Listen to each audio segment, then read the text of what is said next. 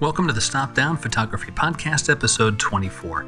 I'm your host, Scott Davenport. Today's topic the creative benefits of cross training.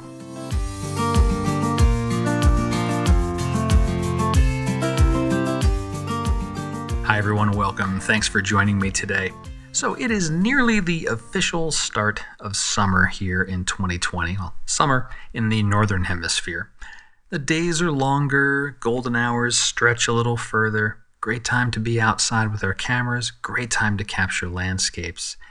And I'm trying to build up some creative momentum as we enter these summer months. It's been a long spring, let's be honest. It's been a long spring. It's creative flow that I want to talk about today and how cross training may help with that creative flow. If you enjoy today's podcast, please share it with a friend on social media, with your camera club, and hey, even just shoot me a message. Let me know you enjoyed the episode. I'd appreciate that. You can contact me directly at stopdownpodcast.com. As creatives, we all know we get stuck from time to time. We hit a creative rut. And there is a habit that can help you get unstuck and maybe even reduce the number of times you get stuck creatively. What is this habit? Cross training.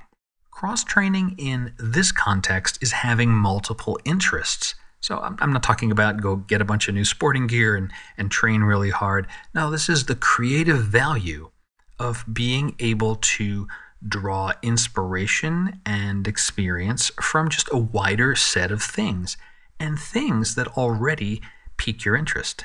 What brought me to talk about cross training today is an article I received from Joel, a friend of the show. I met and worked with Joel about a year ago on a workshop I hosted in Big Sur, California. So, Joel shared an article with me about creativity and expertise, and some of the themes in the article intersected with a perspective I read about Paul Erdos, the famous Hungarian mathematician. And in today's podcast, I'm going to connect these two threads with each other, as well as photography, personality traits, mathematician, photography. We got some cross training right there. First, this article about creativity and expertise. It's on a site called Personality Junkie entitled Creator or Expert Personality, Ability, Creativity, and Expertise. I've got a link in the show notes to the article if you'd like to read it. Short read, it take you a few minutes, and it's an interesting one. The crux of the article is the line between a creative person and an expert in a field? Does expertise limit or reduce creativity?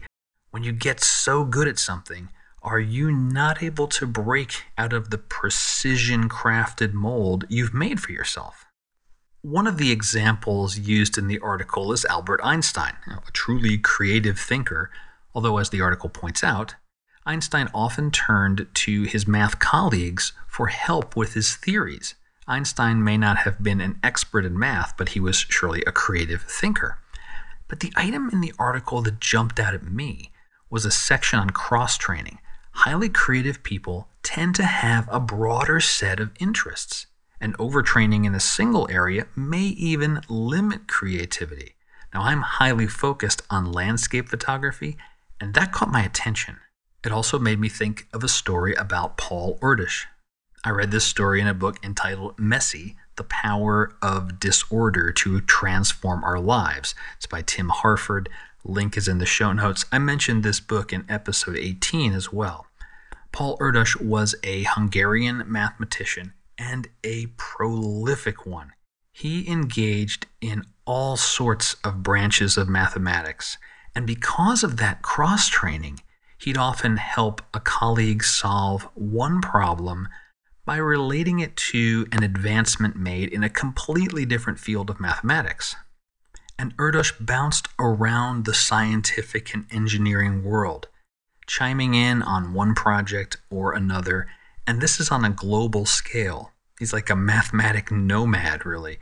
Hungary to Russia to China to Mongolia to Singapore to Australia, and that was just in one year in the early 1960s. Erdos published about 1,500 papers on mathematics. It's an astonishing number for academic papers. The collaborators have invented uh, the Erdos number. the number of steps between a mathematician and Paul Erdos in terms of co authorship. If you have ever played the game Six Degrees of Kevin Bacon about movies, you get the idea. And if you haven't, I'll put a link in the show notes to Six Degrees of Kevin Bacon. You'll uh, you'll get a bit of fun out of that too. Anyhow, Paul Erdos was a cross trainer, and it clearly resulted in creative solutions to difficult math problems. He was a connect the dots guy, someone who could see the trees and the forest. So, these two things converged in my week an article citing the creative benefits of cross training, the tales of globe-trotting Paul Erdos and his multidisciplinary math triumphs. They got me thinking about photography kind of a leap, but a lot of things make me think about my photography. So, cross training. I'm squarely a landscape photographer with an extra focus on seascapes, a subgenre in a genre.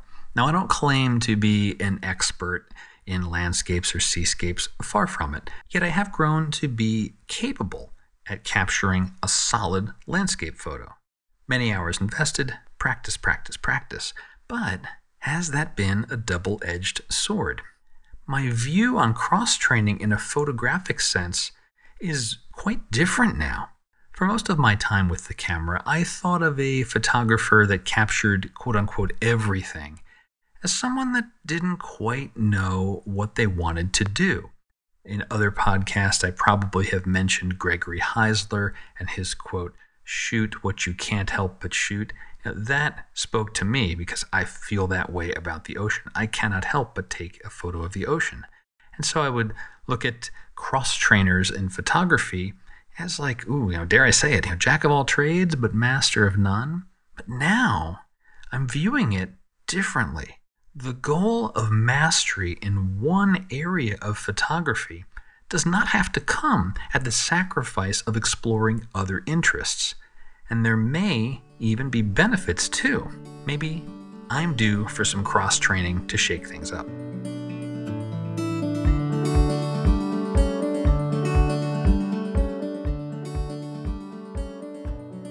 As I thought more about this cross training idea and how actually the pandemic here in 2020 put some cross training in front of me. It, it, kind of forced me to find different ways to use my camera. I couldn't go out and capture the landscapes I loved. And one of the things I did was uh, I called it the Front Yard Challenge. And if you're in the Patreon community, you saw this in early May of 2020, where you stand in a single place. And I went out to my front yard and said, I'm going to make 10 photos. And that forced some changes in how I shoot and changes in how I captured things. And that came into play on one of my recent landscape outings. So post pand I shouldn't say post pandemic, but as things are opening up and letting us get out a little bit more, I went out to the Sunrise Highway, local mountains in San Diego, and one of the things I captured was a very shallow depth of field for a wide landscape. It's not something I do very often, I almost never do that. But because of my front yard challenge, I'd taken some shallow depth of field photos, and that rubbed off on me. And my quote unquote field of expertise of landscapes, I was able to try something new, or at least new to me. Another thread that connects to this idea, or at least I see the connection because cross training is on my mind, is a promo I saw for a masterclass taught by Neil deGrasse Tyson. He's an astrophysicist, a science communicator. You've probably heard of him. And the trailer begins with Neil saying, quote, One of the great challenges in this world is knowing enough about a subject to think you're right, but not enough about the subject to know you're wrong. Now, that's an interesting tightrope to walk and I think, I'm not sure, but I think cross training might help here, at least in photography. So, one idea the Paul Erdos approach. Erdos loved a broad set of mathematical fields. Squarely a mathematician, yet broad within the field of mathematics. That can apply to photography. For example, trying a different genre It will stretch you, it will push you. A common trapping, one I freely admit I have been caught by. You think, the camera works the same way. The camera doesn't change. It's light, shutter speed, aperture, get an exposure. Reasonably easy to go take photos for a new genre, right? Product photography, portraits, street. And I'm sure many of you are already shaking your heads because you know it doesn't work that way. We think we know how to shoot street photos or portrait because we know how to operate a camera, but we don't know that we're very wrong. And so what happens? We go try this other genre and we struggle, claw, muscle through it, but along the way, the friction makes some creative sparks. So try a new photography genre, even if it's tough, even if you don't ever share the work. Try something different that's going to be uncomfortable. Another idea is to tap into both the Einstein example from the creator or expert article and Erdos is to collaborate, meet up with other photographers, talk with other photographers, learn from one another. The benefits may not be obvious at first. It may take months, it may take years down the line before those dots get connected. But there's conversations and those little seedlings of ideas. They can take root and they can show up in some fun, unexpected, and creative ways. A third idea for cross training is drawing on interests outside of photography. What other interests do you have? Maybe it's an artistic interest, like painting. Maybe you paint yourself. Maybe you enjoy viewing paintings. How does a painter work that's different from a photographer? I view a painter as an art of inclusion. I choose what to put on the canvas. And photography is an art of exclusion. I choose what to eliminate from the frame. How does a painter work with light, with shadow, with composition? You get the idea here. You get the idea here. The things that you think about, engage with in an artistic endeavor like painting can translate to your photography. Maybe you like psychology, how our minds perceive the world.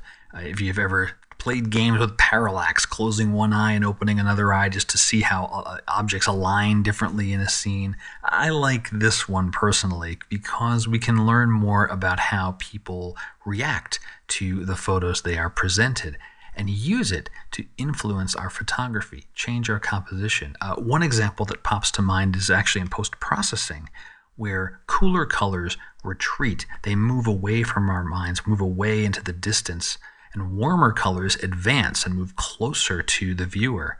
How can that be used to add depth and dimension to a photo or to create tension for a viewer? The, the list here goes on and on. If you've listened to this podcast for the last few months, I've talked about how musicians, comedians, and martial artists have in some way shaped my photography. In this episode, I added mathematicians to that list. Interests outside of photography can and do play a role in our photography. They are a form of cross training, and the connections you make to your photography will broaden your creativity.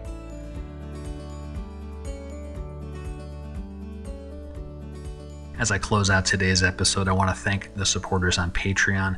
I cannot express my thanks enough. It is your support that makes this podcast possible.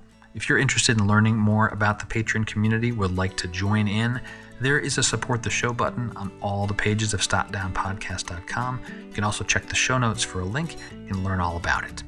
That'll wrap up this week's episode. If you do any cross training, let me know about it. Shoot me a message from stopdownpodcast.com. I'd like to hear what types of things you're doing to keep your creative mind engaged. And again, if you enjoyed the podcast, please, please tell a friend. And if you can, rate it on Apple Podcasts. And until next time, my name's Scott Davenport. Have fun.